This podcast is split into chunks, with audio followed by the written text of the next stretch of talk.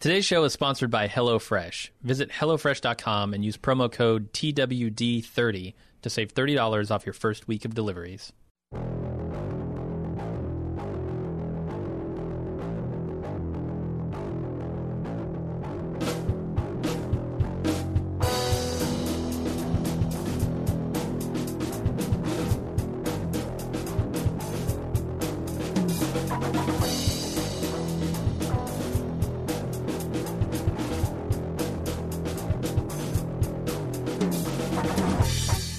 Welcome to The Walking Dead, the officially unofficial podcast for The Walking Dead on AMC. I'm Jim. And I'm Aaron. And we are here today to talk about Season 8, Episode 4, titled Some Guy. Just some guy who apparently turned himself into a king with a big old dreaded wig and a tiger, and then lost it all. His dreads aren't natural? I think they are in the show, but in real life, certainly not. So that's the real, that's the real scandal, then. It is. Yeah, what'd you think of this episode? Okay. You know, I just think I've just been so excited ever since Guy Fieri took over the show and made the exciting new decision to turn it into a comedy. I can't get enough of it. Yeah. Like this Ezekiel character with this catchphrase, you know, and yet I smile. And yet I smile. Like, slayed me every single time. It's like, it's like, you know, eat my shorts. It's like, bite my shiny metal ass. Like, this is a hot new catchphrase, and it is slaying. I could not help but get that.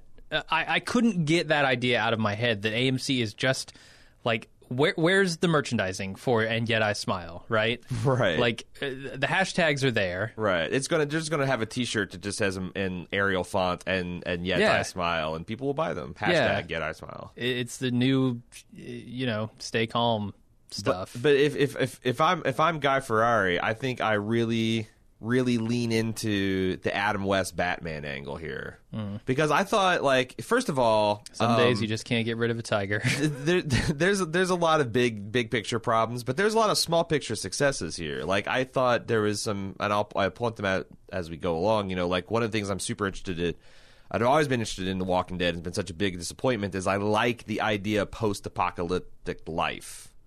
Okay. Like, just glimpses into the technology they use, the weird new cultures that they would, you know, what kind of, like, what's a funeral look like in the Walking Dead society? You die of old age. Like, part of it has to be destruction of the brain, right? Yeah. So, like, what kind of weird ritual will evolve from that? And 1,000 years hence, will there be, like, these, like, fine, exquisite, silver-plated, like, brain picks that people use? They never delve into that, because that shit's boring to them, I guess. But here, like, seeing this, like...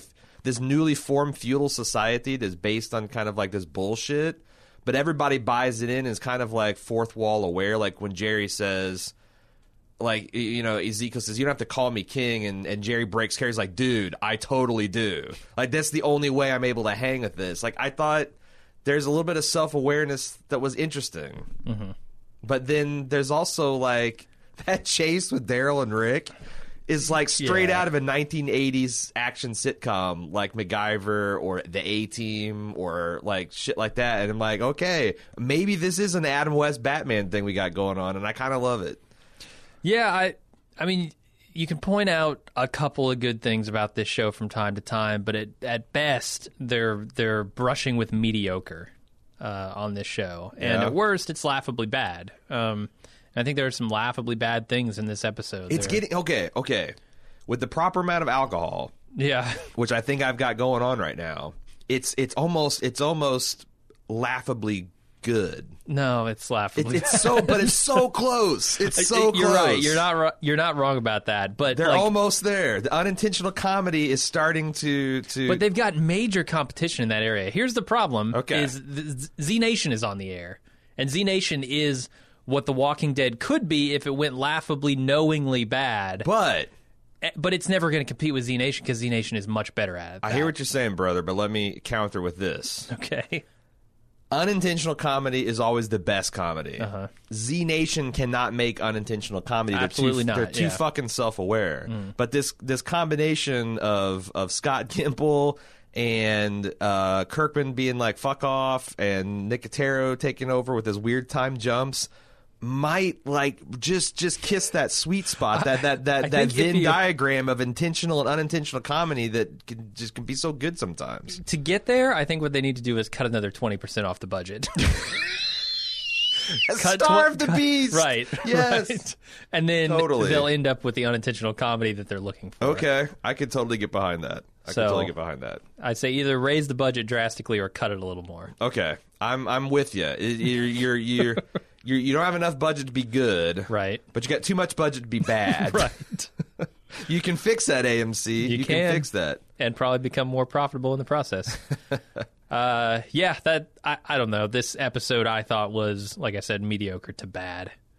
Super fun. Depending on how angry you want to get with it and how mean you want to be. I totally enjoyed myself live watching, and I had a ball watching it to take notes. Like I'm liking this episode of The Walking Dead. It's terrible, but I'm really having a lot of fun with it. All right, cool. You have no idea what to do. All right. Before we talk about the episode, I want to talk about some housekeeping. Of course, we do The Walking Dead all week, every week. We also have Mr. Robot in its third season. Excuse me. Its third season's been pretty good. Mm-hmm. Like, I was kind of like not sure about second season, but the third season has been super entertaining. They just did an entire episode commercial-free, one take. Mm-hmm. Last episode is pretty sweet. If you kind of like are interested in Mr. Robot or had fallen off last year, it's good. So I'm just telling you about that. Also, Cecily and I have the finale episode of the American Horror Story podcast, a show and podcast coming up this week. Jim and I yesterday talked about HBO's The Deuce and Netflix's Lady Dynamite on Bold Move TV yesterday. If you missed that, check it out. Cecily and I will be reviewing the Justice League Thursday night when it's released, and last week we did Murder on the Orient Express. Mm-hmm. And tomorrow we're going to be playing The Wolf Among Us, Let's Play video game playthrough of the Telltale classic. And the way we play these is, we're a werewolf cop, and we try to play the worst version of that person. Mm-hmm. Like, and defined as what is the average gamer not going to do. We're going to do that. The road less traveled. It's Bad Guy Wolf Among Us. And we're also going to be recording the Stranger Things Season 2 wrap-up. If you missed that 2 weeks ago, we did a marathon of the entire season over weekend. We released a podcast for every episode. By the way, Season 2 Stranger Things, magnifique. We're going to be wrapping it up with a wrap-up podcast this week. So much stuff happening on baldmove.com. Check it out on baldmove.com. Why don't we get into the recap? Let's do it. So we see Ezekiel getting ready in the morning. He's shaving. He's prepping his dreads. I don't know what kind of prep goes into dread work, but I don't caressing them. Caressing them seems to be part of the procedure. Yeah, he's maybe putting something in them. I don't know. Is he?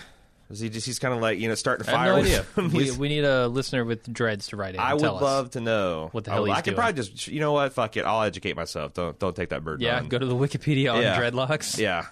Okay. He's getting his fanciest shirts on. He's armoring up, and finally the red feather. He's mm-hmm. getting into character. Like, we're understanding that he is, and we see like the guy who comes up through the mirror is not a guy who you would follow in the battle. The guy that walks away from the mirror, because like, not only does he get his costume on, but he gets that like, and yet I smile face on.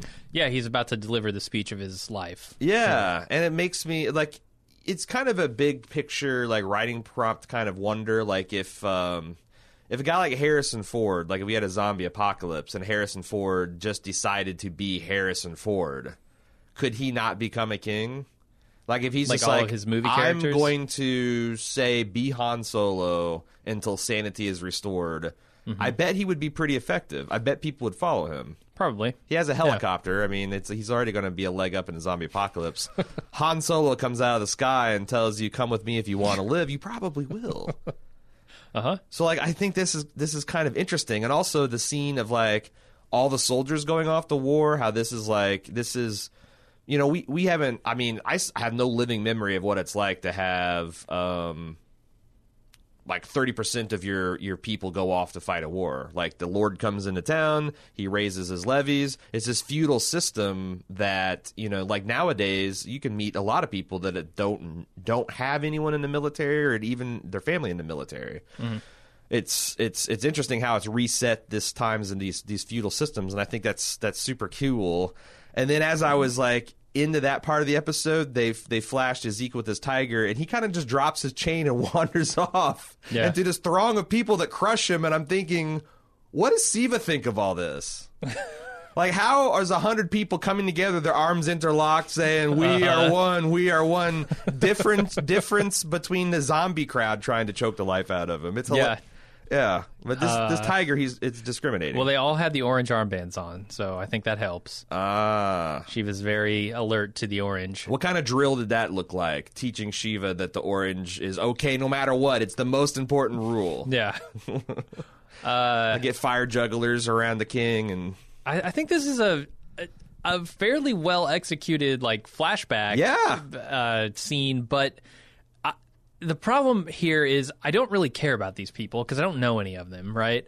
And also, that is a problem. And also, we've kind of already seen all of this stuff from Ezekiel before. It's not like this is new with this Yeti smile speech or how he, amps up his crowd. It is a little more important because he's going off to battle, but we've seen the aftermath of it already. Yeah. I kind of wish we had not seen it yet. That's what I'm saying. Like, that's the unintentional comedy.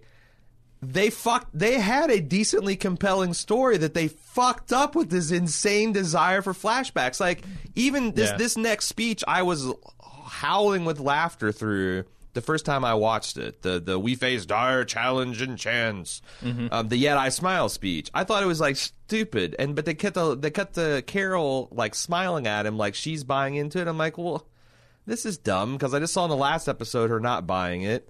Mm-hmm. And then later on this episode, they have this speech where Ezekiel draws a parallel between what he's doing and what Carol has decided to do. Yeah. And I'm like, oh, that makes a lot of sense. That's great. But if I had seen that before the speech, I would have taken the speech a lot more serious. Uh-huh. So, like, why shoot yourself in the foot like that narratively? I don't know, man. You finally had a narrative thing that hung together, and you fucking sliced and diced it. Yeah. I don't know. Moment of silence for the episode. So he gives this speech, and then I also like the scene of the like aerial scene of everybody crushing him with the "we as one," and then they do that cold cut to his men surrounding him in death, and we see all the 50 caliber slaughter. I thought that was really well done as well. Yeah. But then the other thing is, like, you notice in the live watch how the people that were in the 50 caliber sniper nest like immediately decamped as soon as the bullets had stopped whizzing.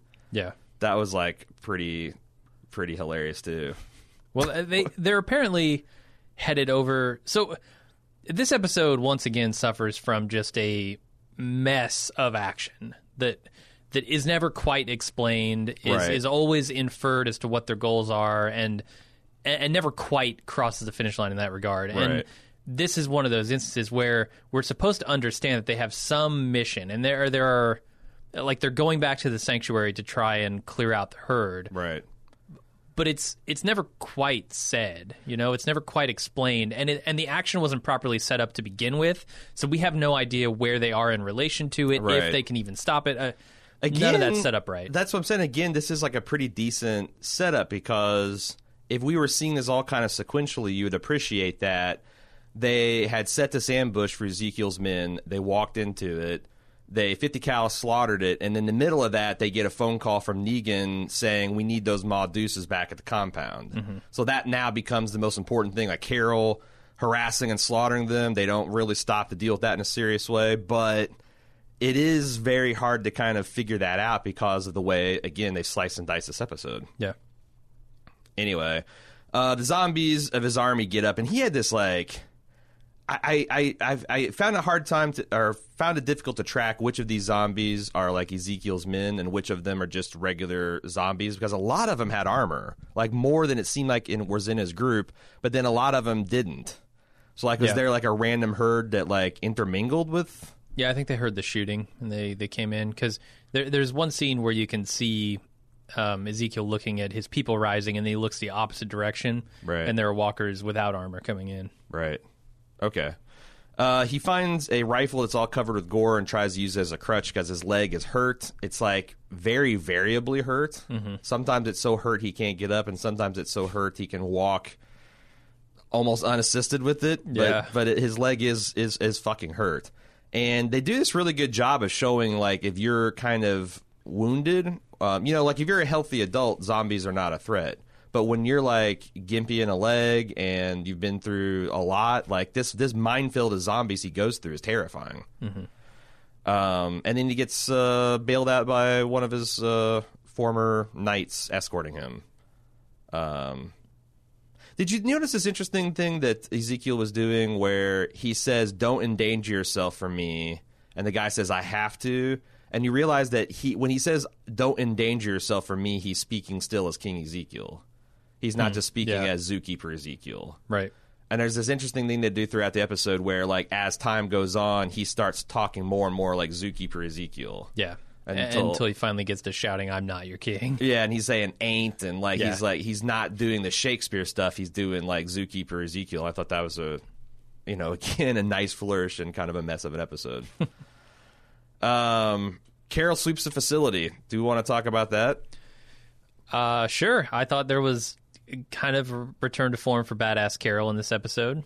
Did you have a degree? Did you have a problem with her shooting the guys in that lineup from the ceiling? Sure. Completely blind? Yeah, absolutely. But it's badass Carol. It is badass Carol. I'm going to leave it there. You know, it's because, like, when she first did it, I thought what was cool is that she just got behind that perfect line and just chugga, chugga, chugga. Right. It's like putting her up in a ceiling was less interesting than that. Uh-huh. Like, isn't her getting to jump on them and just blowing them away in single file cooler than her taking this, like, massive risk of getting the angle right, shooting through the ceiling? But I think so. I just don't. I don't know how she got up there. I don't know how she saw him. Right, like where she was shooting, how much noise she was making up there. Yeah, did the ceiling bow down? Right. Yeah. All those are great questions. But even though she kills a bunch, they still are, like, single-mindedly focused on getting these guns to the HQ. You can hear in the chatter that they don't have time to deal with her, so she's going to get a chance to continue picking them off. Yep. Oh, God, this next part. So Ezekiel worries about Shiva, and his escort is shot suddenly by... How would you describe this guy, Jim?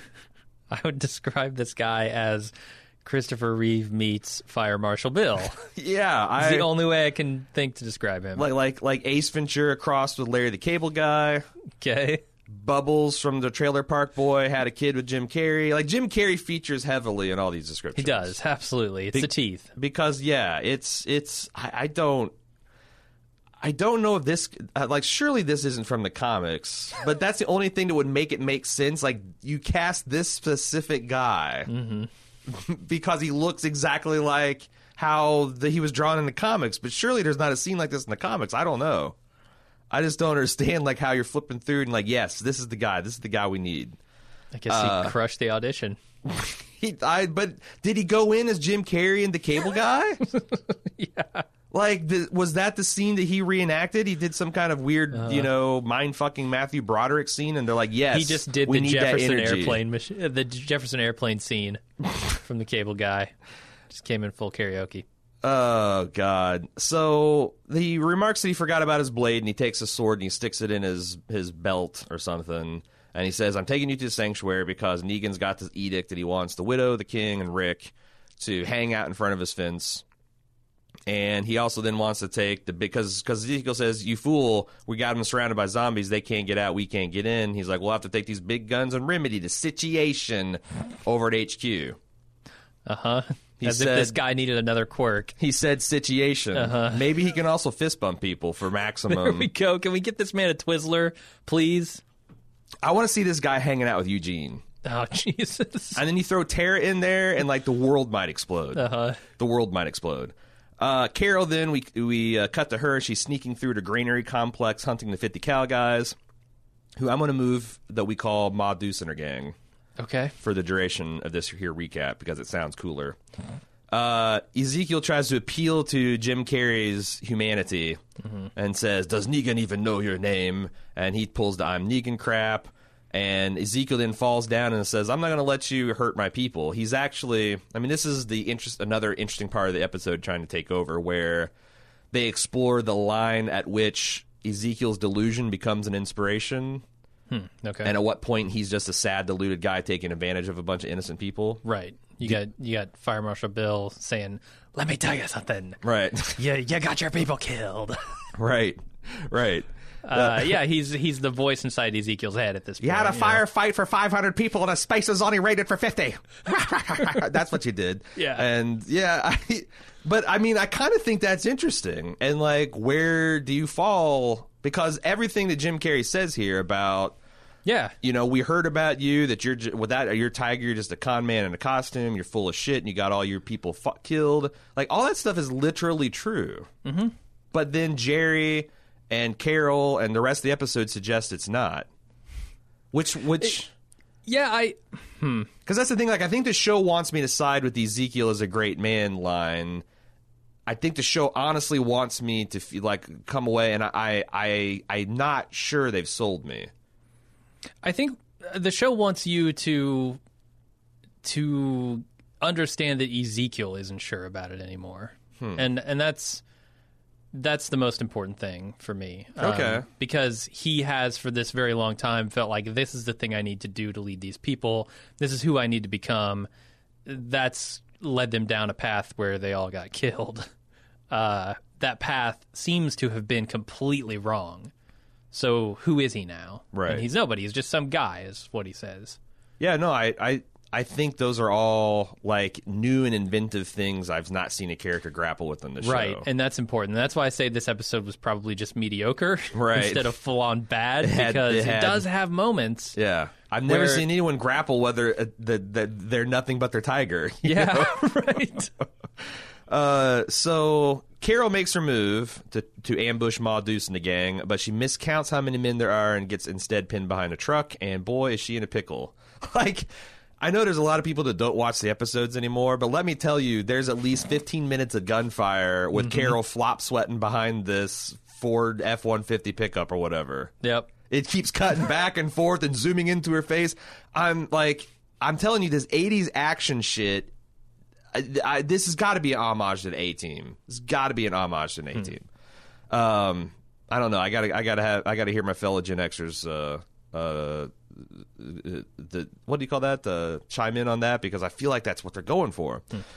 Anyway, man, I don't know if I want to talk about this subject. I had this segue, which I feel like I've already been pretty segue on this podcast already. But I watched this on multiple rewatches. I watched this with the AMC app, and you really get this B tier list of commercials when you watch it through the app. Are you watching it through the app? No.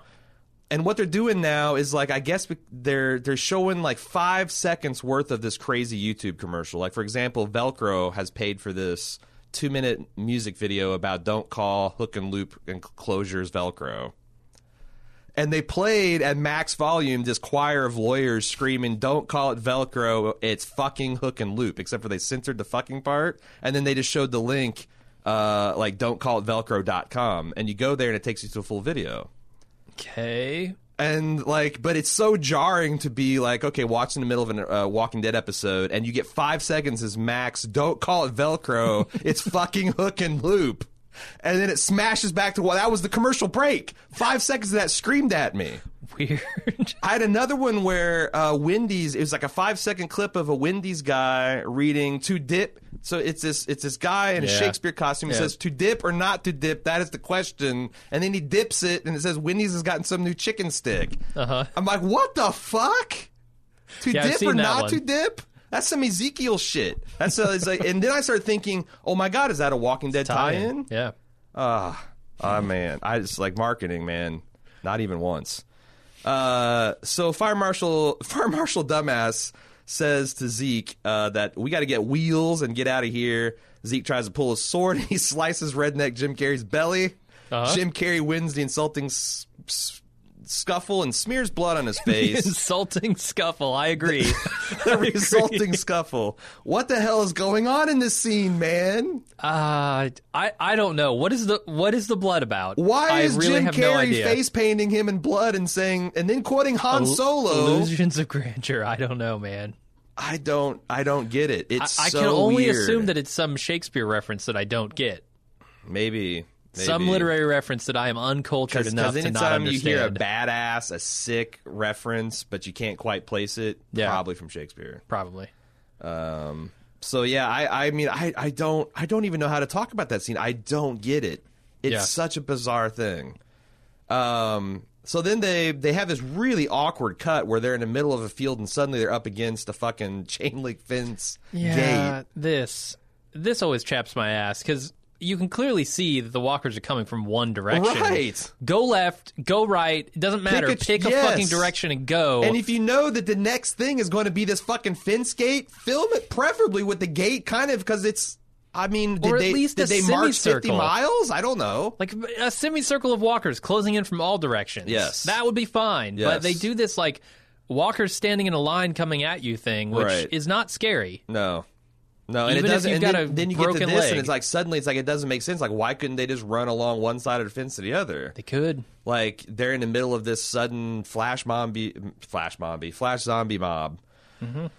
Anyway, Jim Carrey talks a mess about putting his head on a pike because he's going to cut his head off and not get him alive. And he's talking about breaking up the symmetry of Ezekiel's face. Was he talking about like hacking half of it off? I don't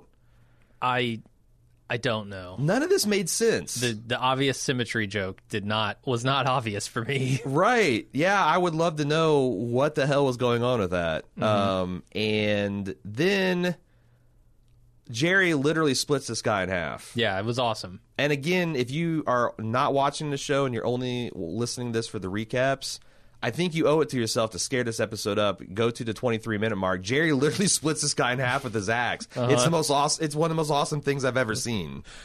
Yeah, it was very impressive. Very disgusting. Very cool. Yeah, it looked and plus Jerry like really dug deep and got the ferocity that war cry as he was splitting him in half was he really sold it, really sold the splitting in half action. Mm-hmm. Guess what? Carol's still pinned down. It's 47 minutes of this siege. Suddenly there's an inexplicable ceasefire and a 17th century French-Canadian fur trapper steps forward to parlay with her. You know what? Keep watching the rest of the episode. If you're in for Jerry, come for the Canadian French fur trapper. It's crazy. So yeah, that happens. Jerry is now the king's escort, and honestly, I cannot be more pleased. At this point, the episode could really do no wrong. I thought they were going to get bogged down in Jim Carrey, but no. Mm-hmm. Jerry has boosted this thing into orbit against all odds. And this is the scene where he says, "You don't have to call me your majesty," and he breaks character, because he's playing a character too. Yeah. Says, "Dude, I really do." The fur trappers move in on Carol, who appears to be surrendering, but she just takes Savior hostage. Like... how did she take this guy hostage? She was unarmed and he had an assault rifle on her. Yeah. And she was surrounded by other dudes with weapons trained on her. I feel like they did a bad job of taking Carol captive here. Or at least telling the story of telling Carol. They did a bad job. Okay, these guys did a bad job of taking her hostage. First of all, they didn't tell her to come out from behind the truck. Because that's her only cover. Get her out in the open so that you can then have three guns trained on her and no cover. Right. And then take her hostage or take her captive. Right. Instead, she remains undercover. But what was awesome is even though, like, narratively and, like, bad guy-ly, they've fucked up the action, they did the brave choice and just had the bad guys shoot through the other bad guy to get to Carol. Sure. Yeah. He pooched it up, proving that they're the ultimate bad guys, right? Yeah. Willing to turn on their own. It's kind of a smart play, though. Like, if you got yourself captured by an unarmed person, and now we're going to let this other person go with our guns just because you fucked up. Mm-hmm. Like, yeah, it's totally a bad guy move, but it's not a dumb bad guy move, which is that's true, which is a definite step up in this show's direction. Yeah. Jerry finds out that his axe can't split everything. In fact, it can't split this chain that's holding the fence. Mm-hmm. And Jerry and the King prepare for a final stand while Carol takes this dude's keys, and zombies that have snuck up behind the French fur trappers have started biting them. Mm-hmm.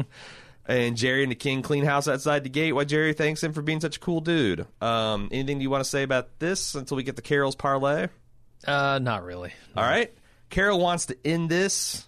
She has the French fur trappers pinned down and low on ammo because she stole that one dude's gun and she's flush. But then we have a dilemma.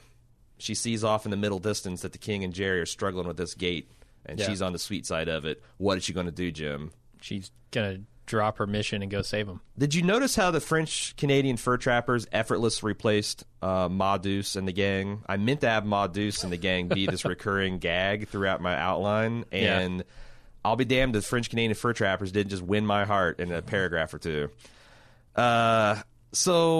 Then we get to see the Zeke and Carol flashback, which I think they're using to explain Carol's actions because they don't trust that we remember this if they actually showed it in a proper chronological order. She's going to save the tiger that is Ezekiel. Yes. And he explains how him saving Shiva was when he became Ezekiel because he made, or King Ezekiel, because he made a conscious choice. Like, do I want to be the guy who plays it safe and, you know, calls for the experts to deal with it, or do I want to be the person that leaps into the enclosure and tries to save this majestic animal? Mm-hmm. And that's when he became the guy who leaps. And he says, perhaps it was easier for you. You were always this way. Of course, we know with Carol that it wasn't. And she goes, nope, I decided. But life decided a few things, too, to which Ezekiel agrees. Mm-hmm. Carol then chooses to be the hero and goes back to save Ezekiel. The out of order stuff bugs me, but I kind of the core material is it. Have I gotten soft, or is this actually not bad? No, I don't think it's. I don't think it's terrible. Dialogue and the performance here is pretty good with the whole. I chose the leap. Yeah, I don't like the last line because he says it twice, which seems to be a hallmark for The Walking Dead. Yeah. You know, he says, "Yeah, it does. It definitely does," or something like that. But it does and it will. It does and it will, and it. It should, it has, and it probably and yet won't it will. Stop. And yet it will smile. Yeah. The basic scene is pretty good. Yeah. And here's the thing, like, is he going to continue to be able to play the King even though life has decided some things for him? No. You don't think so? You think he's going to fall apart? Yeah. Ooh. I think he's done. He lost Shiva, the source of all his powers. He's done. But was Shiva just a flower in the elephant's trunk? No. In Dumbo's trunk? No. You think she was Shiva real? Was a 500-pound killing machine that he had utter confidence in. I don't think you can come back from that. Mm-hmm. Well, let's still go, because we haven't even got to the Shiva part yet, the sad Shiva part. Yeah, although he does have Jerry, who is a 500-pound killing machine. That's true. I've never seen Shiva split a grown man in half. Fair. I've seen Jerry do it. The King says we have to get word to Rick. And it turns out Rick's got the word because he saw this all go down, and him and Daryl are in hot pursuit, motorcycle and Jeep brothers. It's fucking adorable, man. Like, okay. I kind of wish I was a gay man just so my boyfriend and I could dress up as Daryl and Rick this season, Daryl and Rick for Halloween. Oh, shit, Cecily could dress up as Daryl. Yeah. She got the law. We could do like a gender bender norm. No, like it's an unbent. It's an unbending cosplay. I don't know. We haven't invented language for a man and a woman cosplaying as a male and male in a homosexual relationship based on a show where they're in a heterosexual relationship. Yeah, on that. We have to get on that label. Anyway, let's talk about this scene. What do you think? You have to ignore the just piss poor setup of why Daryl and Rick would be waiting. Right. To capture the guns. We don't know what they were... Yeah, they were in hot pursuit of the guns, and there was, like, they had a hot tip. We know that the guy last episode said, yeah, hey, we got guns somewhere. Yeah, and it's probably here. We can draw... I mean, I think we can draw that line. But the coincidence of them showing up at the exact moment when those guys were driving out of town... They heard gunfire. Okay, but they would have to be able to see the Jeep or the Humvee pulling away to be able to follow it. Daryl has eyes of an eagle. Yeah, literally like in a Sheriff Marshall Bravestar kind of way. He's got wings of an eagle too. Those are an angel, actually. An eagle. Those are eagle wings. Little known fact. If you watch Ride with Norman Reedus, you find out that those are actually eagle wings, not angel wings. Tie-in. All right, yeah, fan me. Yeah. It's hilarious how he has parlayed this thing into a whole other show based on the thing he does on the show. Yeah. Like, I can't wait for next year's crossbowing with Daryl Reedus. Daryl Reedus. Yes. Daryl Reedus. Daryl Reedus. It's got a show ran by Guy Fieri, of course. I feel like, I just want to see him shoot possums from 150 yards with a crossbow. Yeah. Still in, his essential Daryl Reedus character. Maybe that's it. He's fused. I think he is at this point. He's been doing it so long, and he's been in the hot Georgia sun and these filming conditions so long, and inhaled so much fake zombie blood that it's he's got a screw loose. Frankly, if they were ever that tight. I'm surprised that he ever escaped the gravitational pull of Boondock Saints, but here we are now. I think he's more known for Daryl on The Walking Dead than he is Boondock Saints. Yeah. I like the fact that Daryl wrecks his bike and manages to recover in time to win the car chase fight. What do you think the max vehicle speed of this high-speed pursuit was? 20, 30 miles an hour? It looked like about 25, like school zone speeds. Yeah, I was wondering, did they mean to speed up the frame rate slightly to make it look faster? Because it did look like a very safe car chase. It did. Looked like a very safe, low-stakes car chase. Rick's Jeep takes full-on 50 caliber fire. Those Jeeps, man, what can stop a Jeep? It's just a Jeep thing. Typically a 50 cal machine gun. Is what stops the Jeep. They both manage the wreck, and Rick flips his Jeep and goes off into the weeds, and Daryl runs up and ditches his bike against a guardrail, which is kind of awesome, and says, "Hey, we got the guns." And then he tells Rick, "You look like shit. You look like shit." I'm telling you, this is a homage to something we're not privy to. It's got to be, because that's just a shitty thing to say to somebody. Yeah, and Rick's even like, "Hey, you know what? I'm already not sure about how I feel about you just indiscriminately killing now. And now you're talking about me like this." Yeah, that was really weird. Carol, Jerry, and the King hobble through the woods. The whole time, the King's facade is starting to crumble, and he starts to talk to zookeeper Ezekiel and says, "You just got to leave me. I'm slowing you down." Carol and Jerry aren't having any of it. And another surprise scenery change, but a welcome one. Toxic mud zombies, Jim. Shitwalkers, yeah. Out of, appropriate of nothing. Appropriations of nothing. They just stumble upon a muddy ditch that's got a bunch of toxic chemicals in them. And the zombies are all bleach white, and they've got mutations and shit. It's kind of cool. This episode is kind of cool. That's what I mean. The budget needs to be slashed here. Are you sure they're not? This isn't them deliberately dipping their toes into Z Nation waters.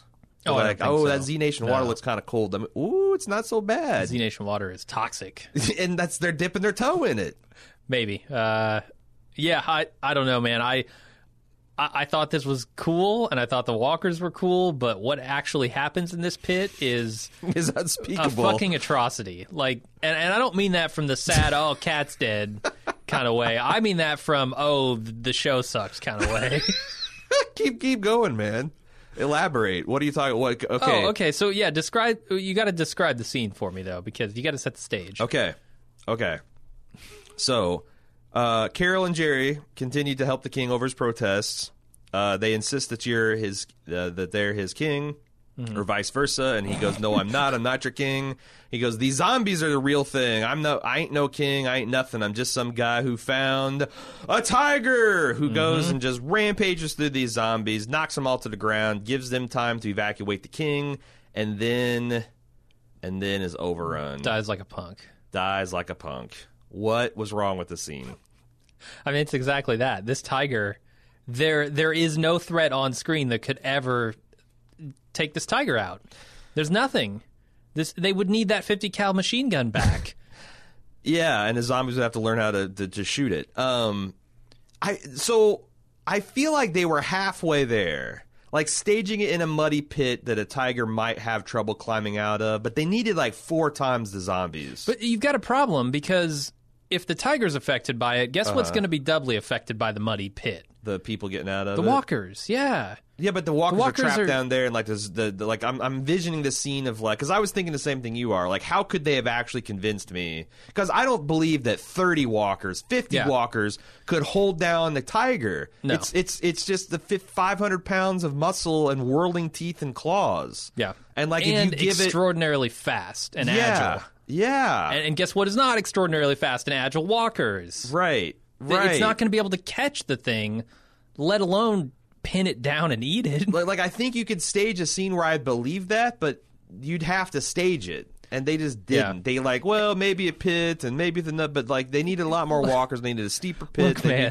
Look, okay, we've established that the bone structure of these fucking zombies is just piss poor, right? it's a ripe melon at this point. A wooden axe handle shoved at the right point will take one out. Right. With ease. Right.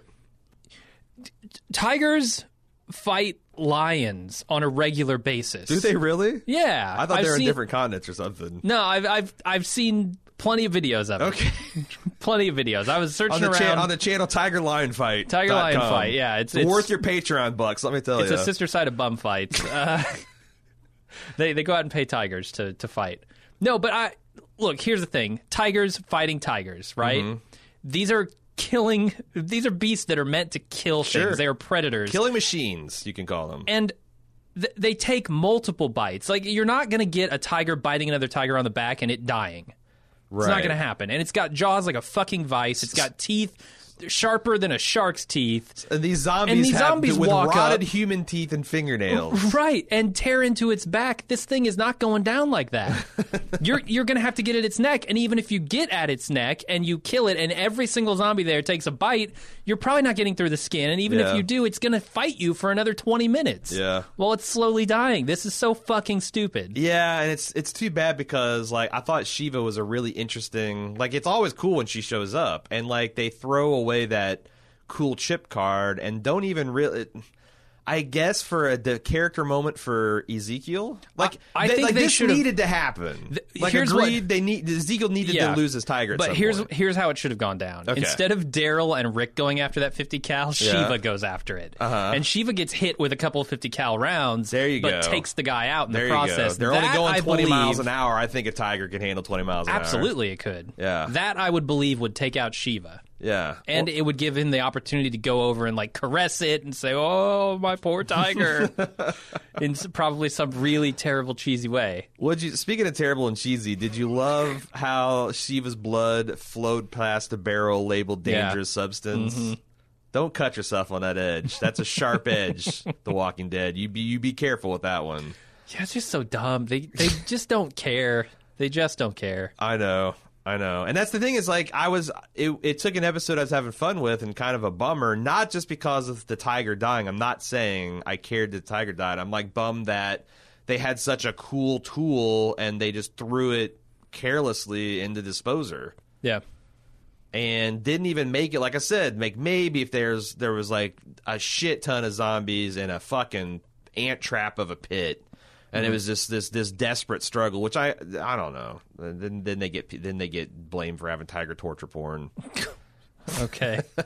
Nobody watches for that. But yeah, it's a shame because there is something interesting here. Like Ezekiel has already lost all of his people. Now he's losing the thing that makes him special. Right. You know? So now he's going to go back with nothing. Yeah. And how is he going to, I mean, this guy, it seems like just a broken dude at this point. Mm-hmm. They show the three returning to the kingdom. Like, he lost everyone but Carol and Jerry. Yep. Henry is now not so much brave as he is sad. And it's pretty awful. Like, they just and like people are starting to cry. But, you know, on the other hand, more food for everybody. Yeah. More vegetables and plus you don't have to that tiger's not going to be eating all your meat anymore. Right. So no, that tiger never ate meat. That's right. I forgot vegan tiger. It just subsided on legumes. Mm-hmm. Another week, another episode of The Walking Dead. Yeah. At least it's fun to recap. I had fun recapping it. Like it is. I think we need to come up with a campaign to hire Guy Ferrari and slash his budget 20%, maybe 25%. Yeah. Maybe 25. 25? Don't want to half-ass it. Sure. 25%. Right. And that's recap. Do we have feedback? Yeah, we do. Do you have desperate cries for help? Before we get to feedback, I wanted to talk really quickly about our sponsor, HelloFresh. If you're unfamiliar with HelloFresh, my question to you is why. We've been advertising them for a while now. Let's just meet them. HelloFresh, it's nice to meet you. They are a meal kit delivery service, which is essentially a company that sends you the ingredients to make really healthy, delicious, and quick meals. Get up to 3 or 4 meals a week for under $10 a meal. It's something that I've been using for a long time.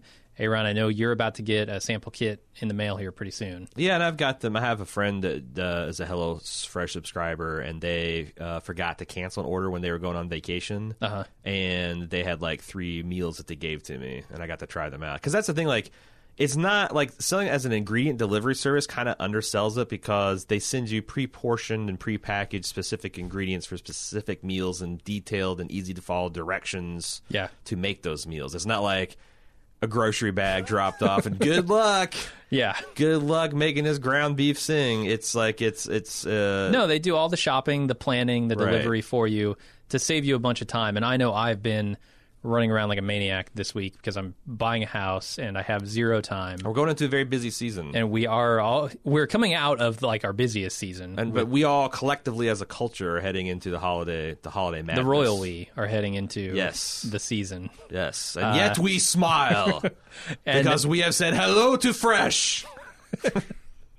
Yeah, so this HelloFresh makes it a lot easier to get the things this holiday season done that you need to get done by taking the hardest part of, in my opinion, of setting up of actually cooking is getting the ingredients. Right. Making sure do I have enough of this to make the meals that I want to make, and how much am I going to have to throw away when it all goes bad after I use half a tub of sour cream or something. Right. And HelloFresh takes all of that out of the equation by sending you, like you said, pre-portioned ingredients so that you can make the meals that they send instructions for. And it's very simple, very quick, and it's delicious. I've enjoyed all the meals that I've had through them. Yeah, it's another great, because I like the problem I have with cooking, because I cook a lot, is the emotional and mental labor of coming up with things to eat, exactly, and not getting into food ruts. Yeah. And HelloFresh is great for breaking you out of that and introducing you to new recipes and recipes that I'd never think of custom making my own meatballs. Sure. But then HelloFresh shows me how, and I'm like, you know what? I ain't buying store-bought meatballs no more. It's too easy to make delicious cheese-infused garlic herb encrusted whatever meatballs. Yeah, and they have some holiday meal plans that they've come up with for the season. Just as an example, you can get meatloaf a la mom, which I kind of like the name of, with roasted root vegetables and thyme gravy. Christmas trees. I just can't see how that could be delicious. No, they don't. Christmas trees is like a garnish. It's right. You don't have to actually eat them. One whole Christmas tree. It's optional. It's right. Optional. This is all fake. No, we didn't made that part up. You can get butternut squash and sage risotto with Parmesan and pepitas if you're, not into the whole meat thing. My God, that's every bit of that sounded delicious. It tastes like butter in my mouth. And more importantly, it's not meat in your mouth. So they have a plan for everyone, but from meat eaters to vegetarians to a whole family plan. Shiva is their celebrity spokes tiger. Right. Loves their vegan plan options. Right now, if you go to HelloFresh.com and you use the promo code TWD30, you can save $30 off your first week of deliveries, which is basically 3 free meals, which is pretty nice because these meals are all under $10. So I suggest such thing as a free lunch. There is a such thing as a free HelloFresh meal. Have you heard about the club, Jim? What club? It's the one that Negan beats people with? No. It's the ball. It's the one that locks your steering wheel. It's the Gentle Club, the bald move. Oh, that club. Yeah, the club.baldmove.com. If you go to that address, it'll take you to a pitch page which says all the fantastic features and gives you a preview of a lot of the extra digital features you get, because we do extra podcasts, we do extra video podcasts.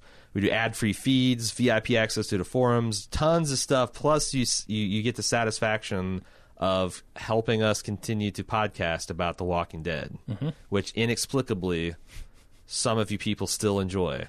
And 97% of your dollar goes towards helping us make the Walking Dead podcast. I mean, the other 3%, malt liquor. And I think it's important to be transparent. Also, by the way, we do transparent audits of our books as a club feature. I'm not even making that shit up. It's called The Empire Business, and you'll see where that 3% goes. club.baldmove.com. Yeah, we start off with Clay M, who desperately screams, "No, Aaron." He's got a correction for you. Romero Zombies never, ever, ever said brains. That was a stupid invention from Return of the Living Dead, which Romero had no hand in. Oh, you're right. That's the funny one, right? It is, yeah. And honestly, it's a hell of a lot more fun than the Romero stuff. That's the one where the zombies are smart enough to call an ambulance for the other ambulance. Yeah, send backup. Yeah, yeah. That one's a fun one. Uh-huh. And they have a couple of those movies. Yeah, I see. You gotta let the show go on instead of pointing out the flaws. Yeah. In the other podcaster. So I wasn't going to point that out, but no, you should, because see, I on this show, I'm the Jim and you're the Aaron. It's a reverse of the Game of Thrones because you're the zombie experts steeped in the lore and the history, and I just dabble. Yeah, but I feel like in the moment when we're having conversation and fun, I don't really want to just bring it all down to point those things out. No, it's not Romero, it's not his style. Right. Right. I welcome it. But in feedback the next week, I'll gladly do it. All right, Josh from Colorado says, "Alas, I do not share this appreciation for the good people at AMC who make The Walking Dead. Last night's episode 804 was not only the worst episode of an increasingly miserable show, it's perhaps the least entertaining hour of television I've ever watched. From the complete standstill of the plot to the never-ending clips of ammo to the poorly imitated Ferrigno-era Incredible Hulk slow-mo editing, to the worst excuse for a car chase I've ever seen." See, they are feeling that late 70s, early 80s action vibe. Yep. "As the credits rolled, I felt ashamed for not having turned it off. Even worse, I feel certain I'll watch again next week. I fear I'm a watcher to the end." We are just in a big circle of enablement here. Well, I think we are at a recovery group, and we keep bringing cocaine to the it's and we're Badger and Skinny Pete at the, and we're running the support group, and we're not doing our jobs. We're not saying no, don't bring the cocaine. We're actually the ones providing it. It's fucked up. It's really fucked up. I think Josh agrees with you, though. His question here is, do the writers and showrunners believe this is quality programming, or are they simply having a go at all of us on the cheap? I kind of feel like it's starting, like they must know that something is going on, because they're maybe this speculation we've had is like closer to the mark than we think, that this era of production is going to close and they're going to start another one, because if they want to tell this story for 20 years, they ain't going to do it this cast. They got to do something. So they're like, well, fuck it. We're like, what's your favorite genre? I fucking love MacGyver from 1983 to 1984. Fuck it. You're in charge of the episode next week. MacGyver the shit out of that. I need 6 million fire ants. Can you make that happen? Right. What'd you like? Sorry, we got a CG tiger, though. What'd you like? I fucking like the Lou Ferrigno-era Hulk. Okay, you got this next episode. What do you like? The $6 Million Man? All right, you got next week. Like, they're just, that's what they're doing. It's the only thing that makes sense. All right, Evan says, not sure if I noticed it because you guys pointed it out or if it was particularly bad on this episode, but my God, the fake gunfire. None of the weapons are recoiling. No. Weapons that aren't fully automatic are going fully automatic. Yes. No one is reloading. Has anyone on the crew actually handled weapons? No. And he thinks this is the worst production, one of the worst production points on the show. No, the fake gunfire is like observe the 50 cal shooting. The only thing that actually was rigged to blow was that radiator hose. Like everything else is digital sparks. Yep. It's like fucking Birdemic. If you don't know, look up Birdemic. That's the CG birds. They're not just that, but them pretending that shit was guns that weren't really guns, and them pretending the guns were firing and they weren't really firing. Like they're getting pretty close to Birdemic levels on this show with their gunplay, and that's too bad because that's like 70% of what's cool. Yeah, that's all it's got going for it is the effects and action. Yeah, and even those are falling apart. Yeah. Darsh wants to follow up on that. He says, my personal favorite on what the fuck moments of the week. Carol and the Saviors fire hundreds of rounds at each other, only hitting the human shield. Carol breaks away and in one clip goes from accuracy questionably able to hit the broadside of a barn to a full auto clip on an AK hitting a precise headshot on a dozen or so walkers. Yeah, did you notice that? Mm-hmm. When she saves Ezekiel and Jerry there, mm-hmm. It's just like brat, and 12 walkers go down. I know. And fucking ridiculous. With the toxic walker zombies, it was even like they had four of those heads just primed to explode. It's like Rambo 3 eras of like automatic weapon fire effectiveness. Yep. All right, Tim B says, I really hope you guys enjoyed this episode as much as I did. I can't believe how much they threw into it. It made me realize how much I missed the zombie gore part of the show. Carol was a badass. Car chases, gunfights, fall of the king. Although I do feel kind of bad that the death of Shiva made me much sadder than the death of all the kingdom's soldiers. You're not alone in that sentiment. It's the death of cool. You're witnessing it. Yeah, I don't know. I mean, I guess I don't agree that the throwing a whole bunch of stuff into an episode makes it a good episode. Well, it's better than being bad and boring. Sure, absolutely. So like I'm saying, like, bad and boring, you can't even, like, I that's what makes me sweat, because I'm like, shit, I can't have fun even recapping this thing. But if it's like bad and exciting, I can roll with that. Well, we have a lot of people in feedback who also thought it was boring, so oh no yeah. But Tim B is not alone in getting upset about the tiger dying. Lou also says they can kill humans of any size and shape in the most gruesome manner, but killing the tiger is over the line. I am done with The Walking Dead. Quitting the show. Man, that's the thing. I have never subscribed to this idea that killing animals is somehow inherently worse than killing human beings on screen. I can't understand that mindset. I really can't. I mean, a lot of people feel it. A lot of people are like that. Like, oh, kill, I don't care. 50 humans on screen, no big deal. You kill one tiger, you kill one dog, you kill one platypus, and it's all over. It's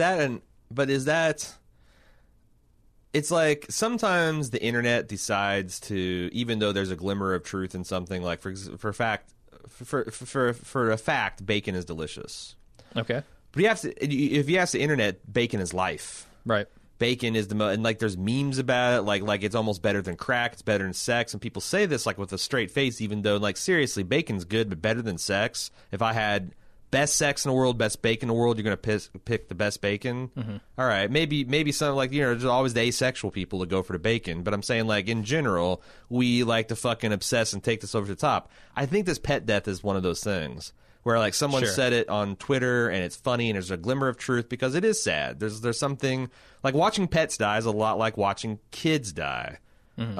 And kids always get to me. So, like, I get it. But then, like, it's been shared and reshared, and everyone identifies with it so much that it's become this thing that's just sad. We're a couple of seasons out now, let's say 6 seasons out now from kids dying, and people are noping out at this point with the tiger. That's true. Come on. That tiger never annoyed the fuck out of him, like Lindsay or whatever her name was. That's true, yeah. Sophia, yeah. So, like, there was never a satisfying look at the flower Shiva moment. Yeah. Shiva was a hero and a friend to all. That's the difference. Gotcha. Well, maybe that's why people get so upset about animals, because rarely are animals dicks. Animals are always bros. So when you see an animal go down, you never think, well, that fucker deserved it. That goddamn horse was an asshole. I saw that dog. He knows what he did. Like, no one thinks that. Whereas, like, you know, people 50-50, assholes or not. You can always tell yourself when someone's dying a gruesome death, well, there goes an asshole, especially on this show. Oh, yeah. Show's loaded with assholes. A lot of assholes died. Yeah. And what was the kid's name again? The kid's name? Yeah, they got shot in the face. Look at the flowers, comma. Oh, Lizzie. Lizzie. Yeah. Didn't you just say another name? Or Sophia from season 2. Carol's. Oh, see, I thought you were talking Sophia. I was talking about Lindsay. Lizzie? Lizzie, I think, yeah. Yeah. Lizzie. Right, look at the flowers. Lizzie was a definite asshole. Was it Lizzie? Probably. That might have been her younger sister. I don't remember. That's what I'm saying. She was an asshole, even though she's a kid, and she died. Yeah, and Sophia also kind of an asshole. She ran off and was super annoying. Like, that was a joke I remember we made. But dogs, they're angels. They're angels, and tigers are like exotic angels. That's why people get upset. I feel like you're engaging in some hyperbole here. But we'll it's an internet theory. Take it to the bank. We'll move on. Alex F. says it is in full evidence that the folks crafting The Walking Dead are unequivocally just engaging in a farcical test to see how much awfulness a show watcher can endure and still come back for more. Just fucking wow. This is sincerely the worst hour, not only of this shitfest of a season, or the bedraggled season. Bedraggled? Bejazzled? Yeah, bedazzled season. Series, but of all the history of cinema and simple entertainment dating back to ancient Grecian amphitheaters. For fuck's sake, man. He's getting fucking that guy's a master of fine arts. Aaron, we don't need your hyperbole here. Please be quiet. I won't get into too much aside from stating that one, yep, pretty much the only reason I watch is to hear you two lose it on the show. And two, I still have no idea what is going on. What is the plan? Where is everyone? How did Rick and Daryl stage this chase? How did the Saviors know when and where the main attack was coming? Yet the worst is they're asking me to now believe I'm not... what they're asking me to now believe. I'm not a fan of firearms at all, but even I know that a 50 cal is a fucking anti-tank weapon. It takes down fucking helicopters on the reg, yet a motorcycle can avoid its very direct line of bullets, and then a fucking Jeep can literally take a few dozen rounds... shield another vehicle, and basically get a busted radiator hose. He goes on and on. The 500-pound tiger, in beautiful health and at its pure peak, can't charge through literally a handful of incredibly beaten-down walkers. That man admires his tigers. Yeah, he does. He loves the beautiful tigers. I want to save you for some feedback. 50 caliber... It's overstating it to call it a tank killer, but yeah, no, like it should have just instantly shut down that Jeep. Yeah, that engine would be fucked. Okay, let's move on to Greg C. Maybe Greg C. has not a lot of complaining to do. Maybe he's going to praise the episode. We'll see. Fingers crossed. He's never written in before, so that's positive. Let me first say that I like your shows. Bullshit. Let's move on. I'm usually more positive on any given episode than you both tend to be these past few years, but either way, I still value hearing your opinions. I'm also not a fan that thinks the show is perfect. I wish that it would improve in certain areas as well. All right, we see you clearly. Overall, I accept it as it is, strengths and weaknesses alike. But I really have to say something in defense of the showrunner after years now of complaints against Scott Gimple. In your recap and feedback discussion for episode 3, Monsters, last week, you heaped praise on Clear. And then 30 minutes later, we're bashing Scott Gimple along with the listener who wrote in to say she didn't think he'd ever directed an episode of the show. Well, he hasn't, but that's because he's a writer and not a director. Directors on TV aren't as important as film directors. Showrunners are almost always writers and or writer-director combos. Yeah, and Gimple wrote Clear, right? He has a writing credit on it, yeah. Okay. Scott Gimple started writing in season 2 and was also a junior producer that year. He was the credited writer on Clear, so... the season 3 episode you had just been praising, in addition to The Grove and No Sanctuary, and that's the one with Carol and the flowers, and Carol going Terminator on Terminus. Is he as good of a showrunner as he is a writer of individual episodes? No, but hardly anyone on the show is. Showrunning is tough. So, there are a lot of tough jobs. I don't think that lets you off the hook. Is he? You know...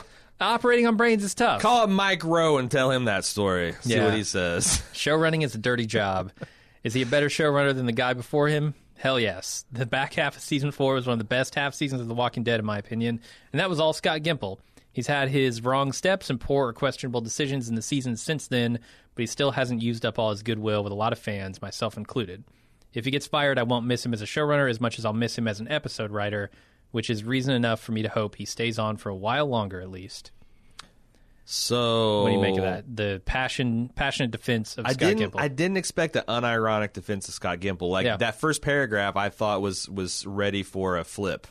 Was ready for, but finally they've lost. But no, he stayed true to his guy. I appreciate that. I don't know. I can excuse... I hear what you're saying. I just want to give Guy Fieri a chance. I want to see what the next guy with a little bit of like devil may care attitude. And here's the thing: I want to take us to Flavortown. Throw your hands up and say, "Show running's hard." Is to say that we don't care about finding a show that actually works for The Walking Dead.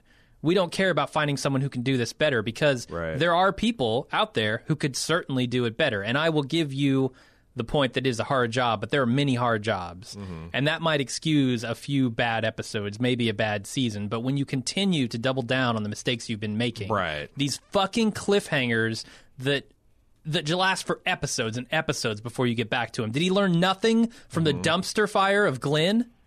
Did he learn not a goddamn thing from that? No. Because he's doing it again with Negan and Gabriel. And guess what? It's a character we care even less about. Yeah. So it's gonna be even more hollow when you get back to it.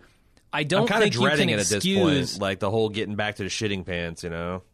Absolutely. But I don't think you can say season after season after season of shit writing and shit show running is excusable because it's a hard job. Find somebody who can do it. Right. Well, and the problem is, it's like, it's also not like, I guess, shit show running. It's just below average.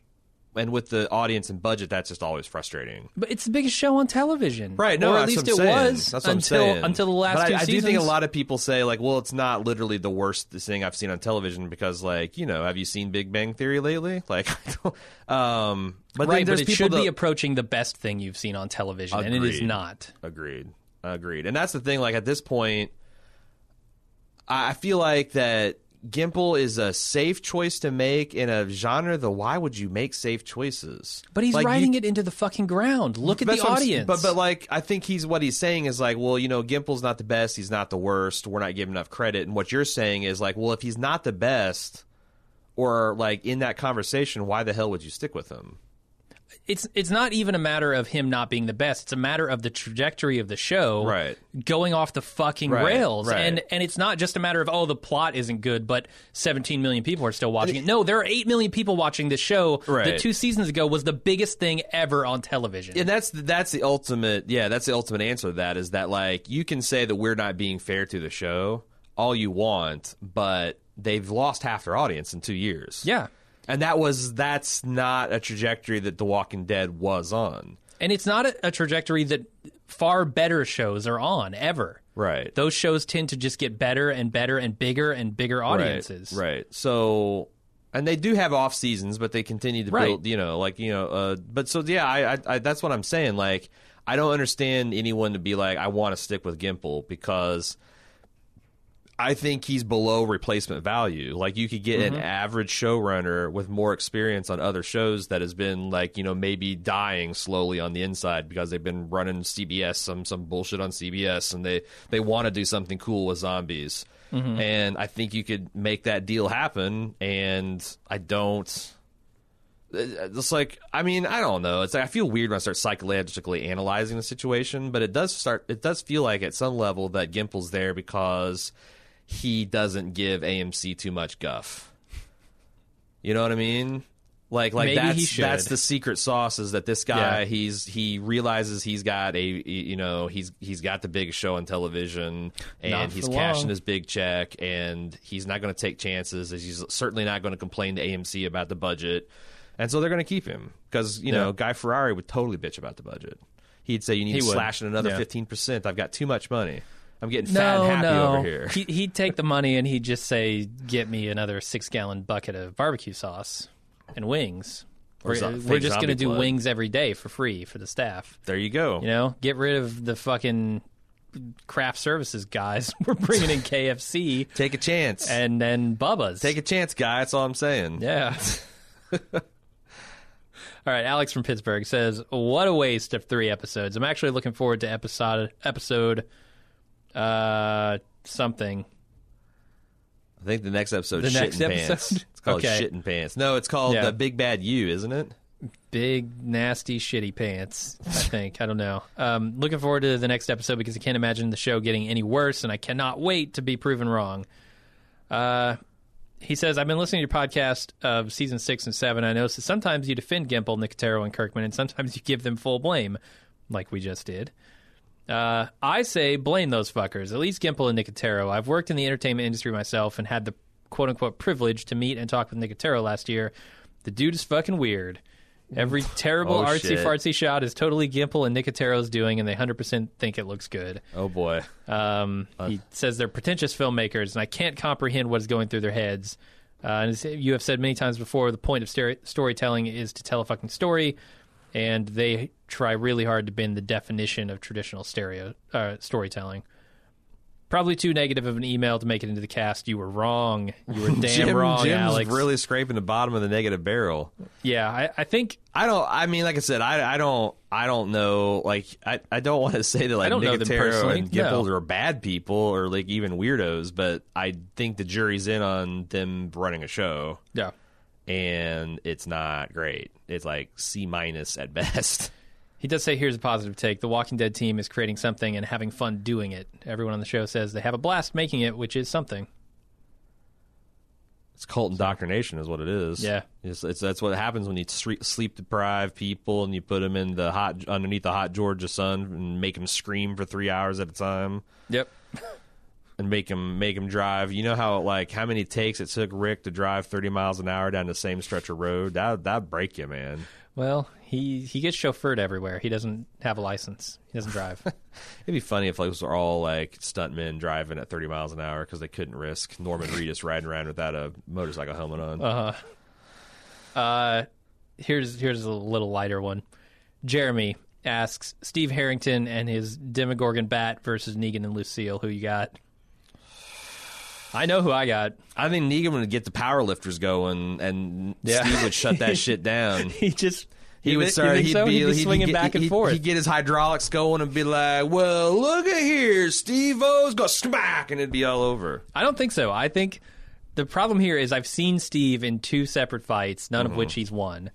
I've seen Negan bash two people's heads in. Seems to win every fight he's in with the bat, so... Okay. I'm giving it to Negan. You've won me over. I think you're right. Negan's an actual killer. Steve is a babysitter of teenagers.